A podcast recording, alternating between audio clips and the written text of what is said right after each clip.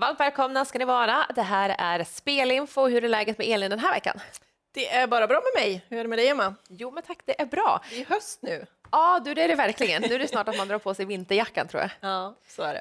Eh, vad tänker vi om omgången då? Första gången du slog upp programmet, det är Örebro som gäller när det är V75 den här veckan. Så är det och det jag tänker på är att det är ett ganska kort upplopp på Örebro. Det är bra att sitta den främre träffen, men som jag är inne på, det är lite höst nu och då går det ju med lite körning där framme att ta längder bakifrån också. Eh, sen får det inte vara för långt fram, så är det ju just på Örebro. Men aj, det är väl en eh, bra omgång tycker jag. Där eh, kanske lite skiktade lopp, en del av dem, men eh, ja, vi får väl se.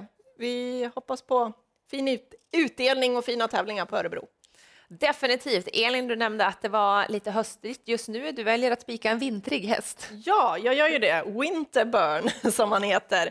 Han är fantastiskt bra. Han fick dock sin seger eh, ja, rad bruten senast och det var faktiskt lite tråkigt för han kämpade hela vägen in i mål. Han hade tio raka segrar inför det här loppet och sen hade han tränat på här i sommar, tränat på tufft och så kom han tillbaka. Här hade han spår 11 bakom bilen, blev hängandes inledningsvis, fick en dryg första sväng, fram, hittade ner en liten bit men fick sen gå utvändigt om ledaren och håller ju strålande här och blir tvåa i mål. Blir det avslagen, sista, sista steget här av en häst som kommer långt ut i banan. Och det jag reagerar på också, det är att eh, Mattias Djuse som tränar hästen, han säger det att han, han har helt rätt inställning den här. Hästen som vann kom lite väl långt ut i banan, så han såg nästan inte den. Annars kanske han till och med hade svarat den. Så det här är en bra häst och med loppet i sig nu efter det här långa träningsuppehållet så tror jag han kommer vara ruggigt bra även den här gången. Spår två, han drog ju läget. Han kan öppna ganska bra. Jag tror att Magnus Djuse eh, hittar till ledningen här och då blir det hästen att slå. De som är bra emot, de har betydligt sämre utgångslägen. Därför kommer jag spika Winterburn. Mm. Vi lämnar eh, spiken och så vänder vi blad till fjärde avdelningen på V75. Han hade en bra lördag senast och du vill lyfta hans häst den här lördagen. Då är det nio Star Cash. Tycker att det här är första hästen i loppet. Sen ska man komma ihåg att han är lite speciell när det gäller volt. Men oj vad bra han var senast. Han visade bra form gången innan också när det blev lite fel i loppet. Men det här var senast på Solvalla när eh, eh han verkligen strider hela upploppet ner. Eh, Jaskall är det som vinner loppet. Han kunde inte stå emot det, men han var mycket, mycket bra här ska vi kolla när han hade spår 9 just, som han har den här gången också på lördag. Eh, då kliver han iväg på ett bra sätt, eh, även om det är väldigt tveksamt, lite sådär, man får ta det väldigt försiktigt. Men han har haft framspår någon gång, då har han ju bara kastat sig i galopp. Lyssna i veckan, lyssna vad Adrian har för känsla, hur han kommer eh, klara just det här med volt.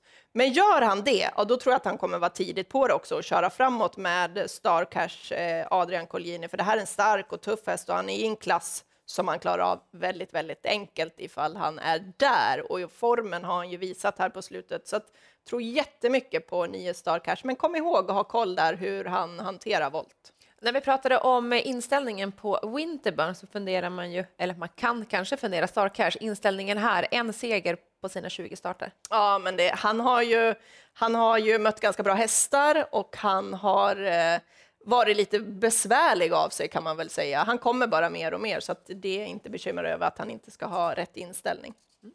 Vi fortsätter vidare. Avdelning 5, bronsdivisionen, ett försök. Vad tänker Elin här?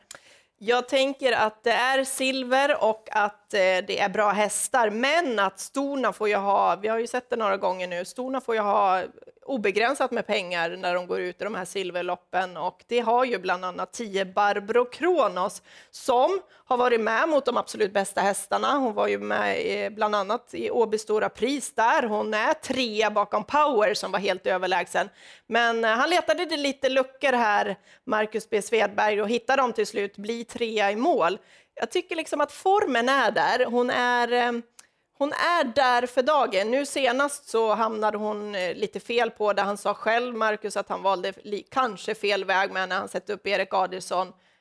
Tycker hon är farlig att glömma bort i det här loppet, för med tanke på hårdheten hon har eh, så kan hon absolut vinna det här loppet med lite flyt under vägen. Mm. Bra. Sen är vi såklart också nyfikna. Skrällarna. Ja, vi... Var hittar vi dem?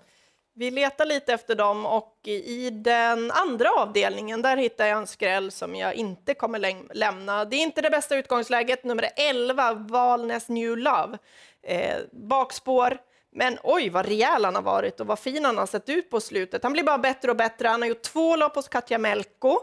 Eh, här var senast, då mötte han en häst som är eh, för bra helt enkelt för dagen, Isko Am.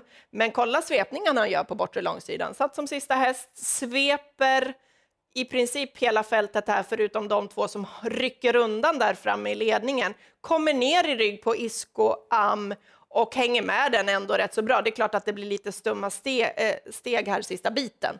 Men jag tycker ändå att han gjorde den där ruschen och visar att han är på gång. Och dessutom så gick han en bra, ett bra lopp gången innan. Kommer mer och mer. Jag spelar inte utan Bollnäs New Love. Mm. Man har ju pratat också om att Katja Melko har ju en fin form när det börjar vankas, ja, men lite kyligare tider, så att ja, den är kanske viktig att ta med sig. Du har en till skräll att bjuda på. Mm. I avdelning 6. Det är ett storlopp, diamantstoet. Eh, kanske det är så att de två bästa hästarna står på tillägg här. Det är väl nummer 12, Faesa Sett och eh, Glorious Rain nummer 15. Men vi vet ju också att det kan strula en del därifrån.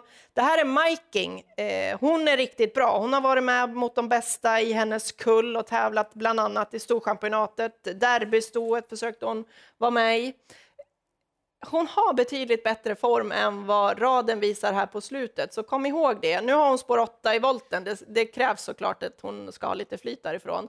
Men hon eh, är bra nog att kunna vinna ett sånt här lopp med tanke på att formen finns där. Kan hon smyga med lite grann, hitta luckan till slut, ja, glöm inte nummer 8, Miking. Toppen, då har vi koll på det. Det som är viktigt att komma ihåg också, Elin, det här är dina tidiga tankar. Hur ofta känner du att det är en fördel ändå att du vågar stå fast vid dem genom hela veckan än när du liksom blir formad av vad alla andra tycker och tänker och all information som vi har i vårt flöde? Men ibland är det väldigt bra att stå fast vid dem. Ibland så får du ju bra information under veckan också. Hur en häst eh, har varit i veckan, hur de har tränat, om de ändrar lite på, på saker och så vidare. Så det gäller att hänga med. Bra, då får ni definitivt se till att göra det. Örebro V75 alltså den här lördagen. Den startar 16.20 och jag och Elin vi önskar ett stort lycka till.